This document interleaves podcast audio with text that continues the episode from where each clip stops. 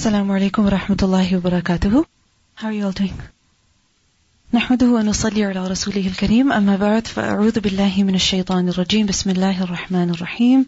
رب اشرح لي صدري ويسر لي أمري. واحلل عقدة من لساني يفقه قولي. ربنا زدنا علما. باب 41 Would you like to read? باب هل يقال مسجد بني فلان؟ حدثنا عبد الله بن يوسف قال أخبرنا مالك عن نافع عن عبد الله بن عمر أن رسول الله صلى الله عليه وسلم سابق بين الخيل التي أضمرت أضمرت من الحفياء وأمدها آه، ثنية ثنية الوداع وسابق بين الخيل التي لم تضمر آه، من الثنية إلى مسجد بني زريق وأن عبد الله بن عمر كان في من سابق بها. When you read just the Arabic, do you understand? A little bit maybe? Or do you have an idea of what the hadith is talking about? Do you? Almost, somewhat? Because it's good to go word by word, but sometimes when we hear an Arabic text, okay, an entire sentence, then that should also make some sense to us, inshallah. Okay, because right now we are breaking up the text a lot. After every word or every two, three words, we should also get used to listening to an entire text at once, inshallah. Bab, هل يقال can it be said masjidu masjid bani fulanin of such and such a clan bani fulan children of so and so meaning and banu of so and so they were basically a clan would be called in this way so can a masjid be named after a clan after a person after an individual who may be alive, who may be dead, could be the person who built the masjid, could be the person who gave the land for the masjid, could be the person who really inspired a group of people, and as a result they want to name the masjid after him. Is it permissible or is it not? It is permissible. Why? Because there are many evidences, and besides, uh, this does not contradict the statement of Allah wa annal masajida lillahi. Yes, the masajid belong to Allah. Why? Because only Allah subhanahu wa ta'ala is worshipped over there. A masjid is no one's personal property. Because one of the conditions for a place to be called a masjid is that that masjid is waqf, meaning it is dedicated now. It is not anybody's personal property. Nobody can buy it, sell it. It doesn't work like that.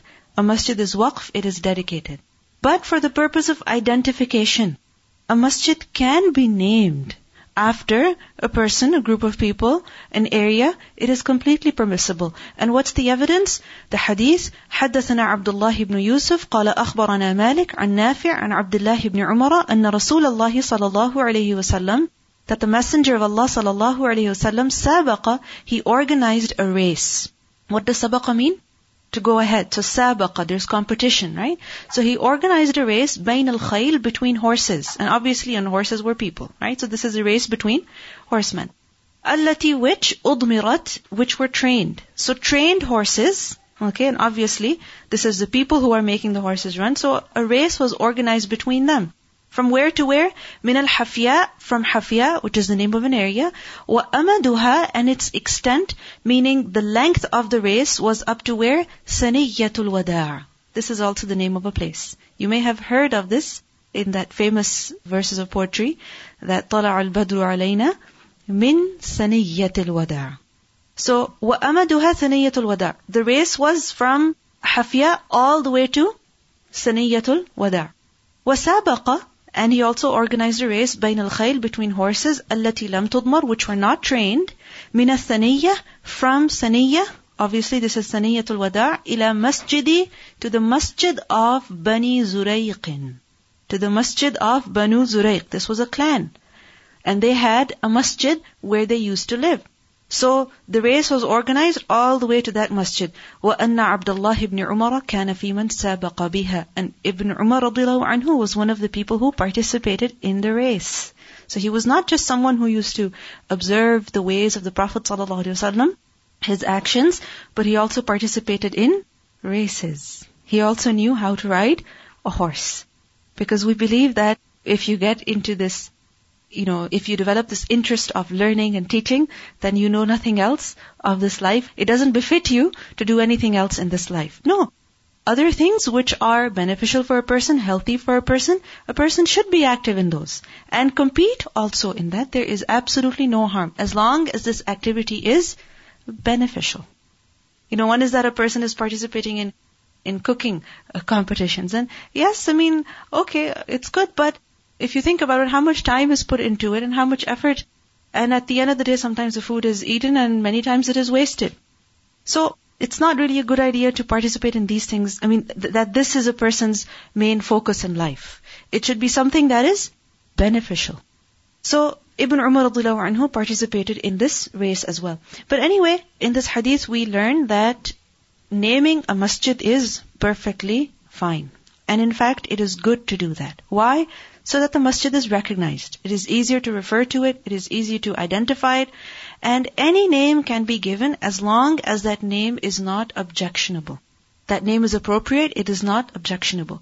It could be based on an area, the area where the masjid is located, it could be named after the person who built it, person who is alive or dead, doesn't matter. You know, for example, you will come across a masjid that is named after one of the uh, imma of the past, one of the great scholars of the past. Is that permissible? Yes. Is this personality worship? No. It's not personality worship. It's just to show that the people who come here really have respect for this person, this great person, scholar from the past, and they are inspired by his teachings, motivated by his writings, and this is why they have named the masjid after him. So there is absolutely no harm in this. And remember that when a masjid is called masjid of so and so, it doesn't mean that the masjid is owned by them. This idafa is not for milkiya, but it is for identification. Okay, it doesn't mean that they own it, but it means that the masjid is identified by that name. I mean, it doesn't belong to an individual. It belongs to a board, maybe a company or something, an Islamic organization. An Islamic organization is not any one person's personal property. I mean, no one person has absolute control over it. It belongs to the Muslim community. Right? So they have a board, they decide what has to be done by consensus. باب القسمة وتعليق القنو في المسجد. القسمة, distribution. Distribution of what? Sadaqah. Like for example, a person comes to the masjid with a bag of dates, for example, and he is just giving to people. Is that permissible? وَتَعْلِيقِ الْقِنْوِ And hanging up al-qinu. What is qinu? Bunches of dates. Fil masjid, in the masjid. Because the masjid is basically a place that is built for the purpose of worship, ibadah. But does it mean that other things cannot be done at all? Yes, it is made for salah, but can you distribute sadaqah over there? Can you put food over there so that people who are coming, going, they can grab a snack? So for example, after Jummah Salah, snacks are distributed. Is that permissible or people should find this objectionable that, you know, people are celebrating here. It is as if there's a party going on. This is not a party. This is a masjid where people should come for prayer and we should not be focused on food and snacking. No, there's no harm. Because we are human beings. Where we worship, we also need to eat. So if a person is hungry, he happens to be at the masjid and he finds food, can he eat it? Yes. If a person has a lot of food, they want to bring it to the masjid to share with everybody. Can they do that? Yes, they can. Qala Abu Abdullah, عبد الله meaning Imam Bukhari, he said, Al-qinwu, is al-idq. Means al-idq. And what is العذق? A cluster or a bunch of dates which is on the branch still. So basically the branch has been cut off with the dates hanging on it still. It is said it is al-urjun bima fihi. It is the branch with what is in it. So the branch with the dates on it. Have you ever seen anything like this? Wal ithnani qinwan. Its dual is qinwan. Wal jama'atu aydan qinwan. And the plural of that is also qinwan. So the singular is qin, dual and plural both are qinwan. مثل صنو وصنوان. Just like صنو and صنوان. وقال إبراهيم and Ibrahim said عن عبد العزيز بن صهيب عن أنس رضي الله عنه قال أتي النبي صلى الله عليه وسلم the Prophet ﷺ was brought bimalin with wealth, meaning wealth was brought to him. From where? Min al Bahrain, from Bahrain. This was after the conquests over there, the booty, it was brought to the Prophet ﷺ. فقال, so he said, unsuruhu fil masjid, lay it in the masjid. Meaning, all of this booty that has been brought from Bahrain after the victories over there, after the conquests over there, what did he say? That leave it in the masjid. Put it in the masjid. وكان and it was أكثر مال the most wealth أتي به رسول الله صلى الله عليه وسلم that the Prophet صلى الله عليه وسلم was ever brought. Meaning this was the greatest amount of war booty that had ever been brought to Medina thus far. But what did the Prophet صلى الله عليه وسلم say? Just leave it in the masjid. فخرج رسول الله صلى الله عليه وسلم إلى الصلاة. So the Prophet صلى الله عليه وسلم came out for the prayer. ولم يلتفت إليه. And he did not even turn towards it. He didn't even look at it. He didn't even pay any attention to it. Imagine things are brought from a foreign land. And not a few things, but many things. Won't you be curious to at least see? What is it? But he didn't even look at it. Why? Because he came for prayer. That was the focus. And the Prophet ﷺ was a very focused individual, as we will learn in the hadith today. So he came for prayer, he didn't even look at the wealth, he just went straight to salah. فَلَمَّا قَضَى الصَّلَاةَ Then when he completed the prayer, جَاء he came, فَجَلَسَ إِلَيْهِ And then he sat over there. Why? In order to distribute that wealth.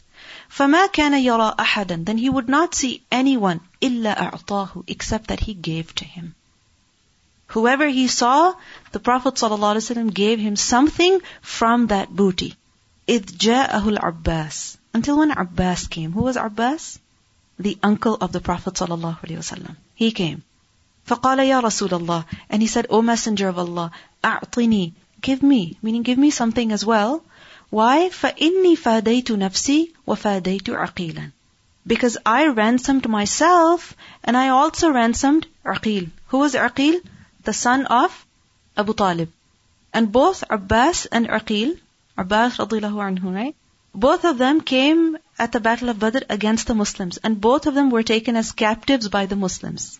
And remember the captives, they were ransomed. Right? Meaning they had to pay the ransom in order to free themselves. So who paid the ransom for Abbas and Aqil? Abbas radiallahu anhu. Abbas radiallahu anhu paid a heavy price to free himself and Aqil. So he said, I lost so much money at that time. Yes, I have now embraced Islam. I'm in Medina, but I need money. Because he had lost a lot. So he said, give me something too. I need something. And he didn't come for a little bit. He wanted a lot because a lot of wealth had come in and he had lost a lot in the past, so he wanted to make up for it. No harm in that. فقال له رسول الله صلى الله عليه وسلم So the Messenger صلى الله عليه وسلم said to him, خذ, take. Meaning take whatever you want. فحثا في ثوبه حثا حثا is to spread something out. So he spread out his his garment and he started filling it up. Alright, taking whatever he wanted, how much ever he could. فحثا في ثوبه ثم ذهب Then he went يقله trying to lift it up. يقل is from إقلال and إقلال is الرفع والحمل. It is to lift up and carry. So he filled it up as much as he could, and then he began lifting it up in order to carry it. But فَلَمْ يَسْتَطِعْ But he was not able to. He couldn't even lift it. Why? Because it was so much. فقال يا رسول الله So he said, O Messenger of Allah, أؤمر بعضهم يرفعه إلي.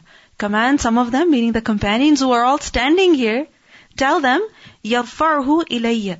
They should lift it up on me. I can't lift it up myself. قال لا. He said no. The Prophet ﷺ refused to do that. قال فارفعه أنت علي. Then you lift it up on me, my nephew. Yes, you're the messenger of Allah, but you're also my nephew and I need help here. So you lift it up for me. قال لا. He said no. فنثر منه.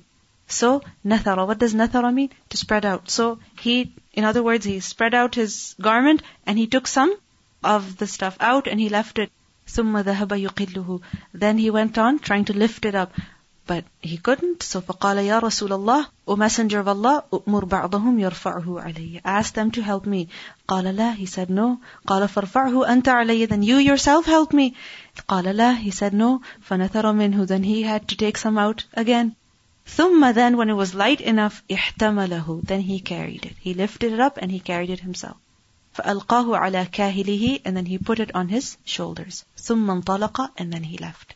فما زال So he did not cease. Who? Rasulullah sallallahu alayhi wasallam يتبعه بصره He was following him with his eyes, with his vision.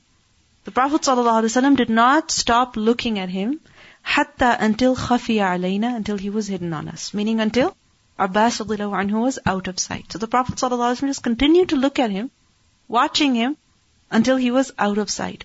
Ajaban, amazed, min hirsihi, by his greed, his desire for all those things. فَمَا قَامَ رَسُولُ اللَّهِ صَلَى اللَّهُ عَلَيْهِ وسلم. So the Prophet ﷺ did not stand up from there, وَثَمَّ minha, and there, thamma, there, minha from it, dirham, even one dirham. Meaning, he only got up when there was nothing left. There was not even one dirham left of all that property when the Prophet ﷺ got up. So in other words, he distributed everything. And this means that he didn't keep anything for himself. Now there are a number of things that we learn here. First of all, we see that the Prophet ﷺ, when he came to the masjid, he didn't even look at the wealth. And what does that show? That he had no interest in it. And the fact that he distributed everything and didn't keep anything for himself that shows that he had no desire for it. But we see that there were other people who didn't just notice it, they didn't just look at it, but they came and asked for it. You know, one thing is that you like something, and you're just looking at it, and you're waiting for other people to offer. But if you can't wait for that, and you go and ask, what does it show? That you really want it. So Abbas anhu, he didn't just wait to be given, he came and asked. And look at the Prophet ﷺ on the other hand. This doesn't mean that Abbas anhu was very greedy for wealth. This is something natural within human beings. This is something natural within human beings. Some people, they are attracted to the worldly things a lot. And other people, they have no interest. Some people, they will notice jewelry immediately. Right? Some people will notice the wrinkles on the clothes immediately. And other people won't even notice. So some people, they pay attention to these things a lot and other people don't. It doesn't mean that one person is very greedy and he's so bad and he's so uh, worldly. It's not necessary. It's a human thing. It's a thing that human beings, it's a weakness that human beings have. وَإِنَّهُ لِحُبِّ الْخَيْرِ لَشَدِيدٌ As long as it does not drive a person to sin and israf, it's okay. Because we see over here that Abbas anhu, he did do israf, but the Prophet ﷺ did not let him, right? He didn't help him. He didn't help him, didn't tell anybody to help him until Abbas anhu left some of it. That when people are traveling sometimes, and their bags are full, to the point that they can barely close the zips, but they have to take all those things and they weigh at home and they know it's overweight, but they say maybe it'll get through. They get to the airport and they find out there's no way. They have to take some things out. It happens. No matter where in this world you go, when things come from overseas, people are always interested in that. You go to Eastern country, people want to know what has come from the West. You go in Western countries, people want to know what has come from the East. That how the Prophet ﷺ was focused on the Salah, how much he preferred it, that he didn't look at it even until he completed the Salah. What do we say? Let me just peek inside the bag. Let me just open the wrapping paper a little bit and see what's inside. Let me just feel it. Let me just look at it, how heavy, big it is. Before this point, it was mentioned earlier that he focused on the salah and he didn't even look at it. So what if you look at it? So what if you peek into it and see what it is? What's the big deal? Yes. You're going to be thinking about it during your salah. So if there is something that can cause you to be distracted from your salah, don't even look at it until you are done with your salah. For example, your phone. It has beeped. It's beeping. You do your wudu. It's beeping. Don't even go look at it because you are going to pray. So just pray. When you're done, then check your email, then check the text message. You know why? Because you will have the time to read the text message, but you don't have the time to respond to it. You have the time to read the email, but not to respond to it. So why distract yourself from what you're doing by something that you can't attend to fully. A very, very important lesson because we're so distracted these days constantly. You open something, an email, and your phone is buzzing, right? You start watching a, a video, a documentary or something, a short clip, and immediately there are ads on the sides. So the more you look here and there, the more distracted you'll be, and at the end you will have nothing achieved. So if you want to have something in your hands by the end of the day, then don't look at anything until you are done with what you're doing first. Finish one task and then begin the next. Complete one task and then start the next. Because if you have multiple things open at the same time, at the end you'll have nothing done. No matter what work you're doing. Then we also see over here that Abbas anhu, he did not have any takalluf. He, he did not combine lying with his need. If he wanted something, he needed it, he was open about it. He didn't pretend. Because what do we do? We have the need, we want something, but we pretend as if we don't want it. So in our heart, we have that unfulfilled need that will make us have self-pity, that will make us dissatisfied. Be open about what you want. But we think it is part of being shy and modest that we don't communicate. If you have a concern in your heart, communicate it. Because when you're not communicating, you're doing yourself a harm and you're doing other people a harm. This is unfair. How is it fair that you want something and you don't even tell the other person and then when they don't offer it to you, you say, oh, look at them. They're so selfish. They're so greedy. They don't even care about me. We complain a lot and we don't communicate. So communicate, whether it is with your spouse or your children or your coworkers, whoever it is. Or sometimes we feel that they should know. Don't they see? One more thing is that the Prophet ﷺ did not help him. He gave a silent message that I do not approve of this that you're taking so much for yourself. Because it was okay for Abbas anhu to take from it because the Prophet ﷺ himself told him khud. But it was not okay for him to take so much. So, help other people, but not in the matters of israf. Not in the matters of extravagance. Support them. Assist them. But when there's israf, then no. We don't help other people over there. And sometimes you can't even say, don't do this. Because if you tell them, don't do this, they'll get offended. But if you refuse to help them, then they will get the message. Also, one more thing, which is very interesting, is that the Prophet he did not take anything of it for himself.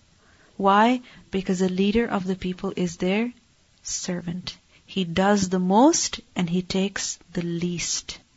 He does the most and he takes the least. This is who a leader is. And if a leader thinks that I should take the most, then that is not a leader. Because sometimes we might feel that the work that we're doing, it demands too much from us. We are overworked and underappreciated sometimes, right? But the fact is that we should be seeking appreciation from who? Allah subhanahu wa ta'ala. And when that is your goal, then no amount of work will bother you. It won't bother you. There are people who take their work as their mission. And when something is your mission, then you don't mind whether you're doing it at 12 o'clock in the night or you're doing it at 5 p.m. or 5.30 p.m. Because people who enjoy their work, who love their work, they will do it. They will do it at work, they will do it at home. They're passionate about their work. And I'm not talking about people who are just doing religious work. No, these are people who love the work that they're doing, whether it is that they're selling houses or buying houses or renovating or whatever they're doing. They're never off duty because it's their passion. And when something becomes your passion, then you don't mind doing it. And you don't mind if people are not appreciating you enough or you feel that you're not being paid enough for it. Inshallah, we will learn from a hadith later on that the companions have said, we only ask Allah for the reward for it. Meaning we will only deposit our invoice with Allah. We don't want anything from you. When the Prophet ﷺ asked them for the price of the land on which the masjid was going to be built, they said, we don't want anything from you. We don't want to put a price on it. We only want price from Allah subhanahu wa ta'ala. We only want the reward from Him. So take the example of the Prophet ﷺ. He didn't even take a little bit. There was not even a dirham left over there. Not even a dirham. He didn't take anything from it. Just recently I read an article about there was a comparison between the different presidents and kings of the world and how much money they make every month or their yearly salary. There was a comparison. And it was amazing that the Muslim countries, their leaders took the most except for one whose salary was $10,000 a year. Was. Not anymore because he's not the president anymore. But this just shows that a person who is committed to the work that he's doing, he doesn't care about the money that he's being given for it. For him, what is important is the work. The work that you do, the results that you see, that is the best form of repayment. It is. The money is not. The praise of the people is not. The work that you're doing, the results that you see, that's the best thing that you can get. That means that your effort was worth it. And if you are doing the work, you're making lots of dollars, but at the end you see nothing, then that's not work. That you weren't paid anything for it. And the work of the deen that a person does, the reward is everlasting. It's everlasting because it's become sadaqah jariyah. I read a quote somewhere and it inspires me till today. It motivates me till today. That come work for the Lord. Hmm? The hours are many. The pay is low, but the retirement benefits are out of this world. Out of this world. That we see the Prophet ﷺ, his justice that whoever he saw, he gave him. But sometimes what do we do? We think that, okay, if it's this much, let me divide it, let me distribute it this person, they deserve this much, so I should give this to them. We get busy in proper allotment and we never end up giving. So Prophet ﷺ just gave. Anyway, let's continue. باب من دعا لطعام في المسجد ومن أجاب فيه من دعا لطعام في المسجد The one who called for food in the masjid ومن أجاب فيه and the one who responded to it meaning he accepted that invitation and went so, in other words, is it allowed to give out invitations in the masjid for food? Because people are gathered over there, so you tell them, please come over and eat at my place. Come and, you know, meet everybody at my house. Is it permissible to do that, or is the masjid being misused? No, it's not being misused. It is allowed to call people over at the masjid. It is allowed to even eat at the masjid. It's allowed to accept invitations. Yes, buying and selling is not permissible, but normal interactions with people, it is completely fine. And the purpose of this is to show that mubah matters, okay, which are permissible, such mubah matters, they are not lagh, which are forbidden in the masjid. This is not of those matters which is forbidden in the masjid. It is permissible. So if something is, something like this is being done, don't ever look down on it. That if you see somebody is handing out invitations or asking people to come to their house, don't think that they're doing something that is inappropriate at the masjid. It is perfectly fine. حدثنا عبد الله بن يوسف أخبرنا مالك عن إسحاق بن عبد الله سمع أنسا قال وجدت النبي صلى الله عليه وسلم في المسجد Anas anhu, he said, I found the Prophet ﷺ in the masjid. معه ناس, with him were some people. فقمت, so I stood. فقال لي, so he said to me, أرسلك أبو طلحة? Did Abu Talha send you? قلت نعم. He said yes. فقال لي طعام? The Prophet ﷺ asked, did he send you for food? قلت نعم. He said yes. فقال لمن حوله So he said to those who were around him, meaning the Prophet ﷺ said to the people who were with him, قوموا, stand up. فانطلق, so he went, وانطلقت بين أيديهم, and I went before them. Meaning he led the way to Abu Talha's house. Because Abu Talha had sent a message through Anas to the Prophet ﷺ inviting him for food. So when the Prophet ﷺ said, he's invited me for food, Anas said yes. The Prophet ﷺ didn't go alone himself, but he took everybody else along with him.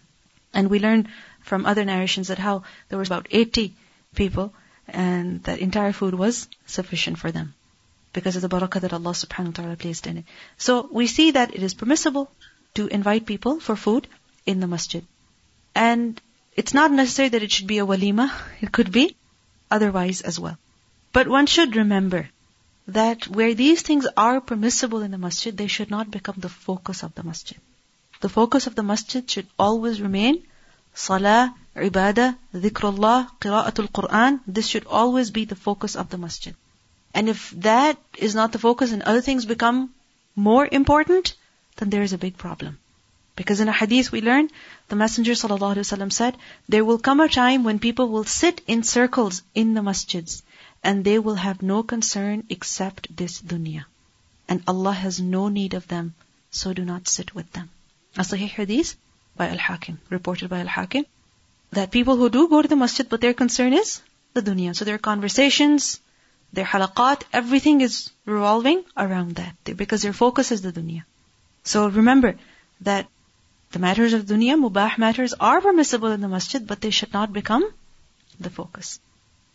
باب القضاء واللعان في المسجد بين الرجال والنساء giving judgments القضاء making judgments واللعان and li'an in the masjid between who? The men and the women. So the question is that can a court be established in the masjid? Judgments, can they be passed in the masjid? Witnesses, can they be brought in the masjid? Yes, it is permissible. Because the masjid, primarily, place of worship. But at the same time, you can also say that it's like a community center. Right? Where major things which go on in the community are done. حدثنا يحيى قال أخبرنا عبد الرزاق قال أخبرنا ابن جريج قال أخبرني ابن شهاب عن سهل بن سعد أن رجلا قال يا رسول الله a man said O messenger of Allah رأيت رجلا رأيت did you see meaning أخبرني tell me please if there is a man وجد مع امرأته who has found with his wife رجلا another man meaning committing zina أيقتله can he kill him who the man committing zina with his wife. So can he be killed? By who? By the husband. فَتَلَاعَنَا فِي الْمَسْجِدِ So both of them, meaning that man and the woman and his wife, they did li'an in the masjid. وَأَنَا شَاهِد And I was a witness. Who said? Sahal bin Sa'ad. He said, I witnessed that. So li'an took place in the masjid. Now what is li'an? Li'an is basically when a husband accuses his wife of zina. It is done when a husband accuses his wife of zina and there are no witnesses to that zina. Because if a husband sees his wife committing this action, will he call other people to witness that? How can he? And this is something that happens in the house, for which other people may not be able to witness. So, in this case, his wife, if she becomes pregnant and she's bearing a child who's ascribed to the husband, and in reality, that child is not the husband's child, then how can he tolerate that? And if it's somebody else, you know, their problem. But if it's a man's wife, how can he tolerate that? If he accuses her, then he's in trouble because you can't speak up until you can produce four witnesses. And if he doesn't accuse her, then he has to live with her. How can he? A woman who's cheated him in this way, how can he? So in this case, the option of li'an, not the option, but rather the command of li'an has been given, which we learn in Surah An-Nur in more detail. Basically, li'an is from la'na, right, which is to curse. So the man, he is made to swear oaths four times that he is right, that she has committed zina. Four times he swears this oath. And the fifth time he says that if he is a liar, then may the curse of Allah be on him. This is why it's called li'an. And when he will do this, then the punishment is to be carried out on the woman because she has been proven guilty in this manner. But if she believes she is innocent, then she has the right to defend herself. How? That she will testify four times. She will swear oaths four times that she is innocent and she did not commit anything like this. And the fifth time she says that if she is a liar, then may the curse of Allah be upon her. If she does that, then the punishment will not be implemented on her, but the marriage will break. Okay, meaning the two will no longer be together. Anyway, the detail is in Surah An-Nur. So we see here that qada in masjid is permissible. A qadi, a judge, may pass judgments in the masjid, and this was something that was always practiced before. And even li'an is permissible. Even though in, in li'an, la'na of Allah is being invoked. In the masjid, you ask Allah for rahmah. And here are people asking Allah for His la'na if they are liars. Now, this is something serious. But we see that it is permissible. Bab إذا دخل بيتا when he enters a house. Which house? Any house, whether it is his own, his brothers, his sisters, his friends, whoever's. يصلي حيث شاء. He may pray wherever he wants. أو حيث أمر. Or wherever he is commanded. ولا يتجسس. And he should not do tajassus. What does tajassus mean? Hmm? Spying being overly curious and looking here and there and opening one door after the other, going into one room after the other. No, he should refrain from this. Now, what does this bab mean? That إذا دخل بيتا يصلي حيث شاء أو حيث أمر. أو over here is not for takhir, not for choice. That you have only two options. Either you choose to pray wherever you want, or you ask and then you pray only there. No, this is not for choice, it is for tanweer. That both the options are there, both the possibilities are there, and whatever you know, is more convenient, whatever is more suitable, a person may do that. That when a person goes to somebody's house, he should pray wherever he wants, if it's understood. And if it's more appropriate that he should ask or he is instructed to pray in a particular place, then he should do that. And in choosing a place for oneself, he should not do tajassus. That if he goes to somebody's house, you go to somebody's house, and it's okay for you to pray anywhere, there's no harm. Don't do tajassus. What kind of tajassus? That a person is going upstairs, downstairs. Okay, let me go make the excuse I'm going to pray upstairs and opening all the doors and looking at everything or uh, going downstairs and looking at everything, opening all the doors and closets and doing tajassus. No, this is something that is not correct. Why? Because people don't like it. That somebody is coming into their house and going around everywhere. Okay? Even though you may be a very honest person, but it's not nice that you go to somebody's house and you're looking here, there, opening every door. It's not correct to do that. And also, he should not do tajassus, meaning that should not be the focus of a person when he goes to somebody's house. Okay, let me see how clean their house is. Hmm? Let me see how clean their drawers are. I'll pretend I'm looking for a prayer mat and I'll open all the drawers. Let me see what junk they've stuffed their furniture with. No, you should not do anything like this. So, when a person goes to somebody's house, then he should pray wherever he wants. Like for example, they've made you sit in a particular room, pray there in one of the corners, one of the sides. There's no harm. And if you feel that it's better to ask them, then you can ask them that may I pray here or would you like me to pray somewhere else? Because you might start praying in their living room and they have more guests coming. Now everybody's standing in the hallway. Why? Because you started praying in the middle of the living room. Right? So this is not appropriate. So in that situation you will ask them. And sometimes people ask very unnecessary questions. The carpet is clean, right? You don't have any dog in your house, do you? You have little children, are they diapered? Well, any accidents ever happen on this carpet? Tahir? You don't need to ask such questions. If they've told you to pray in a particular place, pray there. If they've given you a prayer mat, then pray on it. You don't need to ask what happened here. Oh, really? Your child peed over here? There was an accident here? Don't ask such questions. You're making the other person uncomfortable. And remember that dealing should be on the apparent. So if somebody's told you to pray in a particular place, then you should believe that that place is clean.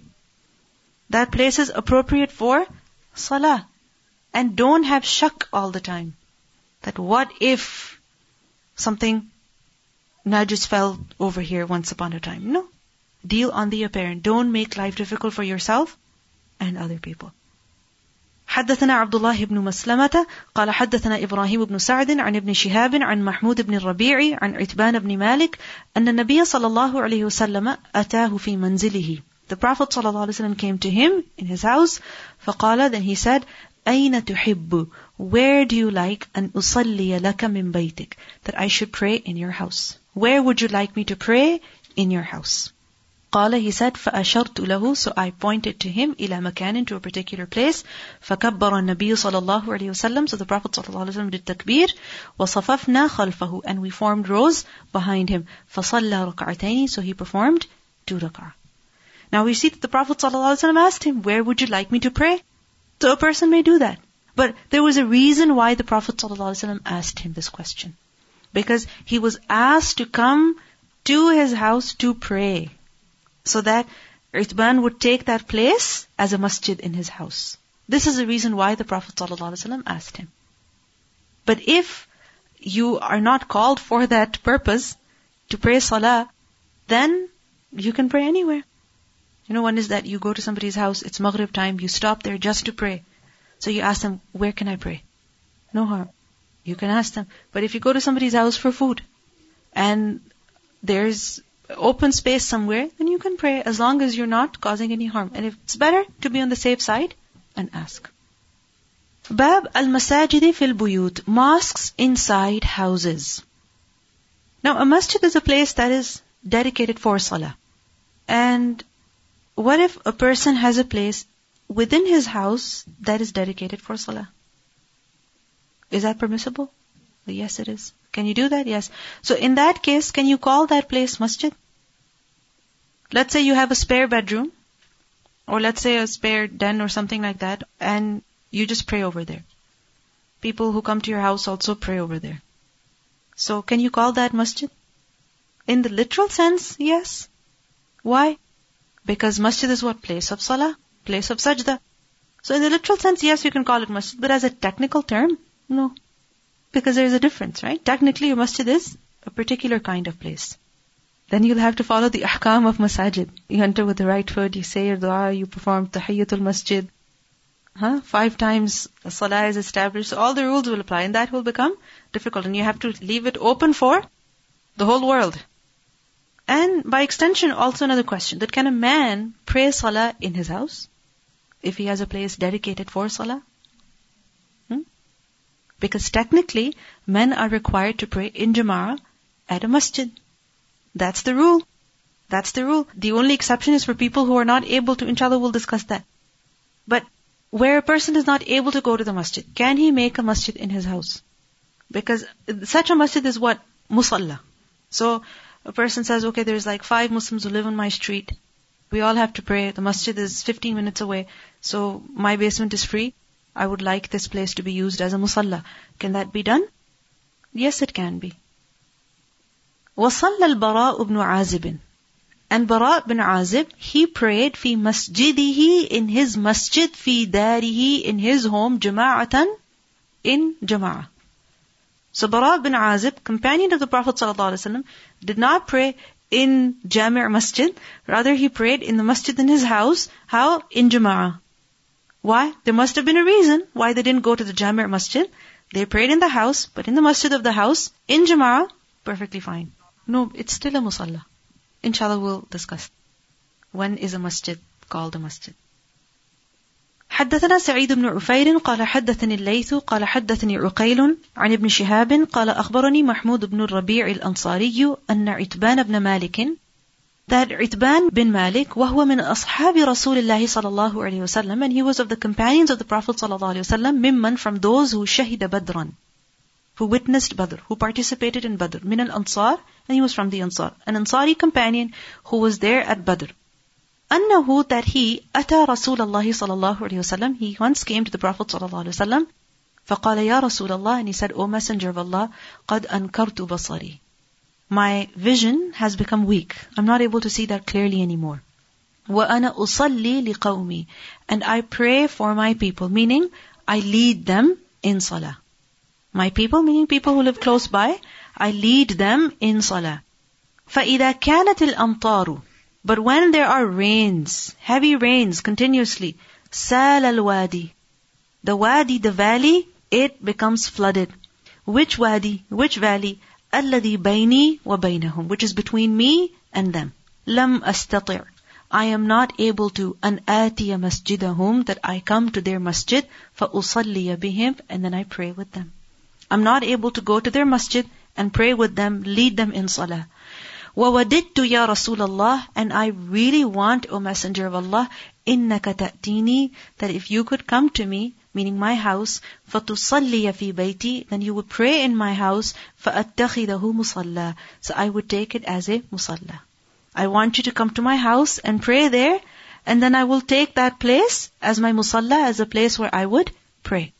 قال, he said, فقال له رسول الله صلى الله عليه وسلم the messenger صلى الله عليه وسلم said to him سأفعل إن شاء الله إن شاء الله I will do this قال عتبان عتبان said فغدا رسول الله صلى الله عليه وسلم so the Prophet صلى الله عليه وسلم came in the morning وأبو بكر and Abu Bakr حين ارتفع النهار at the time when the day had fully risen the day had entered completely and then he came so you can say it was around 11, 12, maybe 10, okay, depending on when the sunrise was.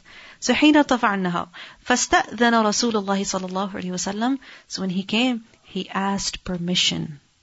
Permission for what? For entering the house. فأذنت له So I permitted for him. فلم يجلس So he did not sit down حتى دخل البيت until he entered the house ثم قال and he had said أين تحب أن أصلي من بيتك where would you like me to pray in your house? Meaning he did not sit down when he entered my house until he asked me this. قال he said فأشرت له so I pointed to him إلى ناحية من البيت to a corner of the house فقام رسول الله صلى الله عليه وسلم so the Prophet صلى الله عليه وسلم stood فكبر and he did takbir فقمنا so we also stood فصفنا and we formed rows فصلى ركعتين so he performed two rak'ah ثم سلم and then he did salam the hadith is long I would like to mention the benefits that we learn from this part of the hadith before we continue First of all, we see over here that Itban radiallahu anhu, the fact that he was from the people of Badr is mentioned. And we learn of this about many companions.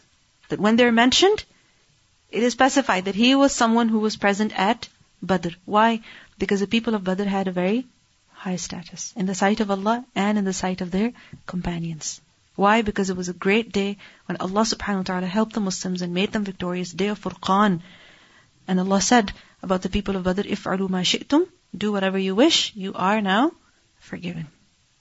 So this was a big deal. Because Badr was not easy. First battle. It was not easy being there at the most difficult times and giving it your best, even if it means losing your life. And sometimes it means losing your sanity. Sometimes the work is so stressful, you get so stressed out. But if you take that opportunity, that can really exalt you to a very high level in the sight of Allah subhanahu wa ta'ala. Then we see over here that Itban anhu, he was not able to go to the masjid in order to lead his people. First of all, we see that there was a masjid while Masjidun Nabawi existed. There was a masjid of the Prophet ﷺ, yet there were other masajid in Medina, outskirts of Medina. Why? Because everybody did not live five minutes away from the masjid. They could not hear the adhan. These days, if you consider these places where the people used to live, they're actually part of the Masjid al-Nabawi today. Because the masjid has expanded so much. But back then, it was very small. So there was a need for more masajid. So likewise, if there's a need for more masajid in a place, there's no harm. Because you might say, oh, this is only 10 minutes away from this masjid. Why are they building another masjid over here? You see, alhamdulillah, the masajid are full. Right? They're overflowing. Look at Ramadan, look at Jumu'ah. So there's always benefit, inshallah, if there are more masajid. As long as they're not built in competition and against one another, there is no harm. It only creates ease for people, inshallah. So we see that he was not able to go to his people in order to lead them in prayer. Why? Because of weak eyesight. And because of the flood that would come in the way. And this was an udhr shari. What does it mean by udhr shari? Udhr is what? Excuse. Shari, valid by Sharia. Meaning it, it was a genuine excuse, acceptable, which exempted him from going to the masjid. So we see that there are situations where and when a man is allowed to leave the jama'ah, meaning to not pray in congregation, to not pray in the masjid. In which situation? When he is ma'dur. But otherwise, what is ma'dur, inshallah we'll discuss. But otherwise, he should not leave congregation, jama'ah. He should not leave masjid. He should try his best to go to the masjid and pray in congregation. And if it's not possible to go to the masjid, then he should still try to pray in jama'ah. Even if it's with just one more person. Why? Because there's so many ahadith that prove to us the obligation of performing salah in congregation for the men. You know, iqamatu salah one of the first conditions is what? Jama'ah for the men. Congregation for the men. And remember that there are only some fuqaha from the Hanafi school of thought. They said that Jama'ah is not an obligation on the men. Otherwise, all of the scholars of Islam, all of the scholars, they said that Jama'ah is an obligation. Ibn Mas'ud anhu said, Whoever would like to meet Allah tomorrow as a Muslim, then let him offer these prayers regularly when the call to prayer is given. For what Allah has prescribed for your Prophet is guidance, and this is part of that guidance. If you were to pray in your houses as this man who stayed home did, then you would have given up one of the sunnahs of your Prophet. And if you give up a sunnah of your Prophet, you will go astray. There is no man who does wudu and does it well, then goes to one of these mosques, but for every step he takes, Allah will record one hasana for him and erases one bad deed. There was a time when no one stayed away from the prayer but a hypocrite whose hypocrisy was well known, and a man would come supported by two others so that he could stand in the row. he could pray in Jama'ah. So there are many evidences that show that this is an obligation. But at the same time, there are situations when a person is exempted. Now, when is a man ma'dur? I'm telling you this not because it's an obligation on you, but because there are men who live with you, whether they are your husbands or your sons. And it is your responsibility to encourage them to pray in the masjid or at least in jama'ah. Encourage them and help them because sometimes women become a cause of stopping their husbands from going to the masjid. So we should not become a cause of stopping them. We should be, in fact, encouraging them because remember, this is an obligation on them. The only situations when they're exempted is when? When they're unable to because of poor health. Because they're sick. But even then we see that a man would come taking support of two others to get to the masjid. Secondly, bad weather. Like in this situation, there was a flood. When he didn't go, the Prophet didn't say, no, you should go. Bad weather, like for example, heavy snow. There's a storm, heavy rain. A person is not able to go, they, they don't have to go. Okay, they can pray by themselves. Another reason, which is of most relevance to us, is long distance. Okay, long distance. And as a result of that, not being able to hear the adhan. Because a person who hears the adhan, then he has to respond to the adhan. Then he has to go to the masjid and pray in that congregation. But where a person does not hear the adhan that is given, because obviously over here uh, the adhan is not given on loudspeakers so that people can hear outside, then in that case, you don't hear the adhan, the masjid is too far away, in that case a person is exempt from going to the masjid. It is said, prayer in congregation is obligatory for those who live close to the mosque, not for those who live far away. Abu Musa said, the Prophet ﷺ said, the people who will have the greatest reward for prayer are those who come the furthest distance. So where a person is allowed to stay behind, yet if he tries, then he will have the most reward. Sheikh Abdul Aziz ibn Baz was asked about a man who lives in a house far away from the mosque and has to use a car to go to the masjid. Because if he goes on foot, he will miss the prayer. Or obviously it will take him too long. It will exhaust him. So in this case, the question is that can he pray at home with some other men? I mean, they pray in Jama'ah, they make a Jama'ah in their house. Can they do that? Because the masjid is too far. They will have to drive there. So he said, you have to pray with your Muslim brothers in the mosque if you can hear the adhan in your home at a normal volume without the aid of loudspeakers. When other sounds are silent and there is nothing to prevent you from hearing it. If you are far away and cannot hear the adhan without the loudspeakers, it is permissible for you to pray in your house or with some of your neighbors because it was proven that the Prophet ﷺ said to the blind man when he asked him for permission to pray in his house, can you hear the call to prayer? And he said yes. So the Prophet ﷺ said, then answer it. So if you can hear the adhan, you have to go. Now over here you can't hear it. So he said, Sheikh bin Baz, he continued, the Prophet ﷺ said, whoever hears the call to prayer and does not come, there is no prayer for him. Whoever hears the call to prayer and does not come, there is no prayer for him except for the one who has an excuse. So he said, if you answer the call of the muazzin, even though you live far away and you take the trouble to come on foot or by car, then that is better for you. And Allah will reward you for your footsteps to and from the masjid, so long as you are sincere and have the right intention. Because it was narrated that there was a man who lived far from the Prophet's mosque, but he never missed a prayer with the Prophet. It was said to him, why do you not buy a donkey that you can ride when it is hot and when it is very dark at night? He said, I would not like my house to be close to the masjid, for I want my walking to the masjid and back to my family to be recorded.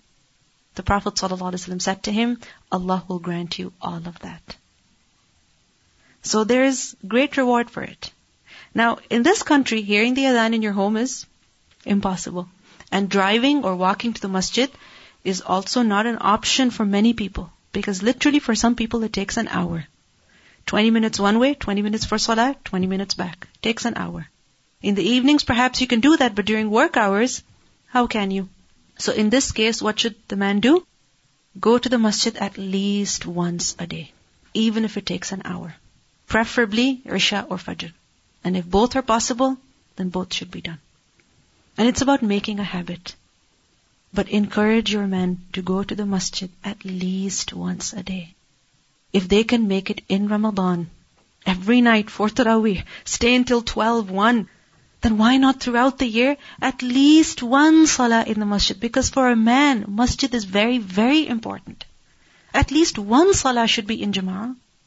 And as mothers, they should give the training to their sons. There are many men who go to the masjid. Why? Because their mothers drove them every day. Their mothers drove them every day. Because sometimes you say, oh, the father is not interested. It's the father's job. He should be taking them. Okay, but if he's not going, why should your son be deprived? Don't you care for his food and drink and his clothes? About his education? Yes. Mothers drive their children everywhere. So also drive them to the masjid and back so that they develop a habit. It becomes a routine and it becomes like a part of their nature. So that if for some reason one salah even is missed in the masjid, they feel as if they haven't prayed properly. So at least one salah should be performed, even if it takes an hour. Secondly, the rest of the prayers, which cannot be in the masjid, they should pray in jama'ah. With who? With the family members. Or at work with co-workers, if there are Muslims over there, then why not? And alhamdulillah, these days you will find Muslims everywhere. You never know that because of your effort, somebody else might start praying regularly.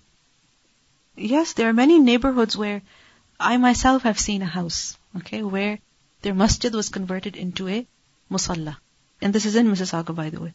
Their whole street, many, many Muslims over there. So what they had done was they had hired a Quran teacher who would teach Quran to the children in the evenings in their basement. And at the same time, people would also come for salah. And they didn't have a separate entrance for the basement. Hmm? But anyway, this was something that they had done in their house. And even if they weren't praying five times in Jama'ah, in their musalla, at least twice or thrice. So at work, at home, praying in congregation with other men. Because the Prophet ﷺ, he would like to pray wherever he was. Inshallah, we will learn about this. That he would pray wherever he was. And obviously that would be in Jama'ah. Because it's not possible for you to always be close to the masjid. Otherwise, how will you go about your daily life? If a person says, no, no, I have to pray in the masjid, so that's why I cannot go anywhere between this and this time. And the only time I have to go anywhere is this one hour in the evening. Because that gives me enough time to go. Then you can't have any life. So you have to go about doing your daily things, but pray in Jama'ah. There are several communities, somebody told me, in the States also. Huh? You did, right? Where is it? in Buffalo, there is a community, a Muslim community, where they have built houses around a masjid and the adhan, everything goes to the houses. So people can hear the adhan in their house and they go to the masjid for salah as well. So a lot of investment has to be done in this, but where there is a will, there is a way as well. I mean, there are masajid in this city also, which are in neighborhoods basically, and people bought houses close to that masjid intentionally so that they could pray there regularly. Then we also see over here that in the house, at work, wherever a person is most of the time, a musalla should be established where going to the masjid all the time is not possible. So for example, if a man is not able to go to the masjid five times a day, but he finds that he prays three prayers in the house, okay? Two, he can pray in the masjid, but three salawat are at home. Then dedicate a place for salah or pray in jama'ah over there. But remember that praying in the musalla is a secondary option. What's the first option? In the masjid. When that is not possible, then pray in musalla. Now what's the difference between a masjid and a musalla? A masjid is a place which is prepared for the purpose of offering five salawat on a permanent basis. On a permanent basis. And that place is devoted for that purpose. And a musalla, a prayer room or a prayer place, is a place that is used for prayer occasionally. Such as maybe two prayers per day, three prayers per day, maybe one salah per day. Or for Eid, for funeral, so on and so forth.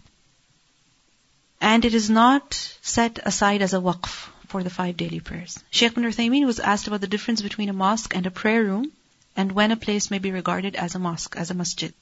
He replied, with regard to the general meaning, the entire earth is a masjid. Because the Prophet ﷺ said, the earth has been made a place of prostration and a means of purification for me. With regard to the specific meaning, a mosque is a place that has been prepared for the purpose of prayer on a permanent basis and is allocated specifically for that. Whether it is built of stones, mud, or cement or not. Whether it is built or not, that doesn't make a difference. But it is dedicated for salah. That is masjid. With regard to the prayer room or prayer place, it is a place that a person uses to pray in, but he does not make it a place of prayer on a permanent basis. Rather, he prays there if the time for prayer comes. This is not a mosque. And the evidence for that is uh, this hadith of Itban bin Malik. Then we also learn in this hadith that if you are going to begin something good, then before you start it, ask someone to come and join you in that. Right? Like for example, Itban anhu, he wanted to start praying in his house whenever there was a need to do that.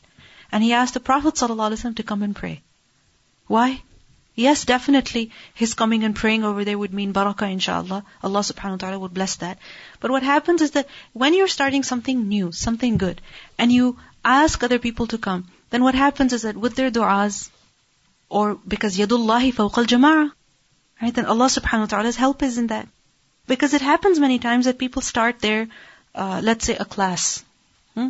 And it could be in the same city, but they don't tell other people about it at all. Even to maybe their teacher. They don't inform them at all. And what happens is that it seems like there's a competition over here. But when people work together, they ask, let's say their teacher or their ex in charge or whoever to come and be there for the orientation or something, then what happens is that more people get to know about it. There's more khair inshallah. There's unity. There's du'as. So inshallah more will come out of it. But if every person begins their own masjid, then this will divide people, not unite them.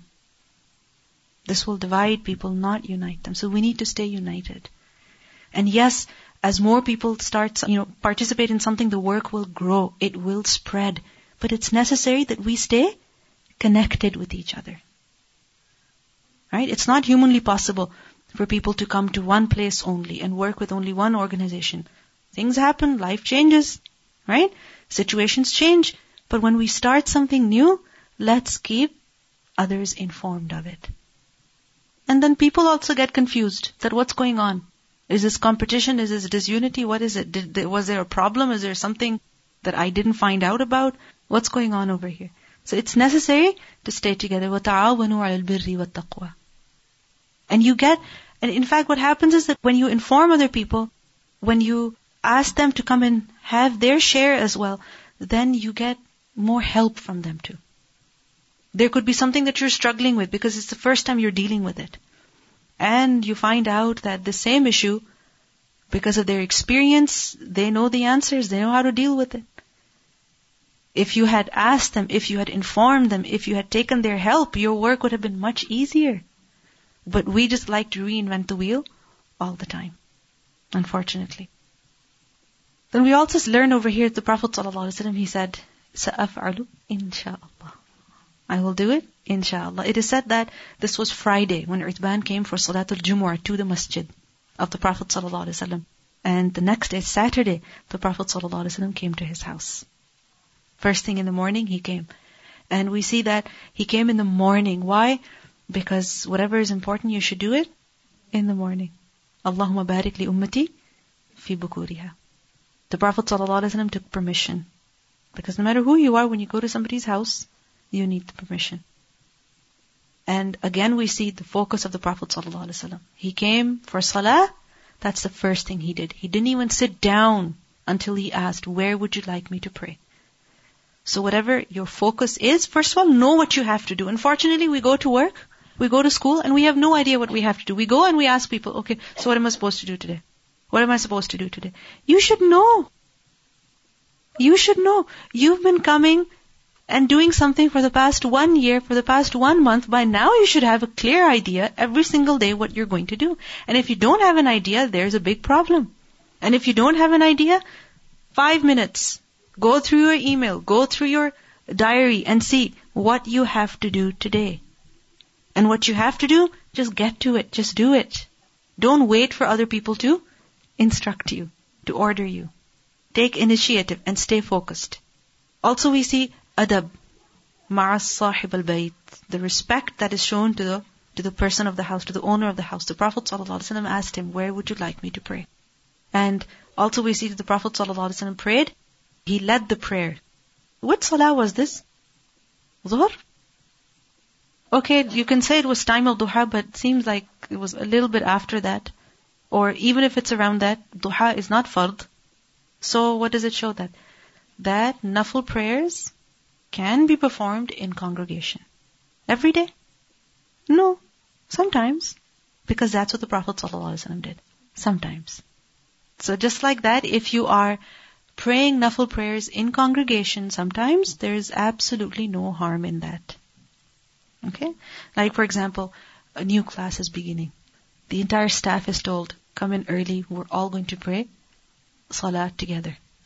Right? Nafil. Seeking Allah subhanahu wa ta'ala's help Haja. Is that permissible? Yes. Is it a bid'ah? No. Because it's sometimes, in the morning, nafil jama'ah, just like the Prophet ﷺ did. That we see Abu Bakr radiallahu anhu, that he was with him. In other narrations, we find out that the Prophet ﷺ came in with Abu Bakr, and after some time, Umar radiallahu anhu also came in. So, we see that the Prophet ﷺ wouldn't go alone. His companions would come along with him. But it shows the fadilah of Abu Bakr radiallahu anhu. He's always found with the Prophet ﷺ. And also one more thing that the Prophet ﷺ accepted the invitation of Itban, his request. That please come and pray in my house. We think, oh, we should only go when there is a big event.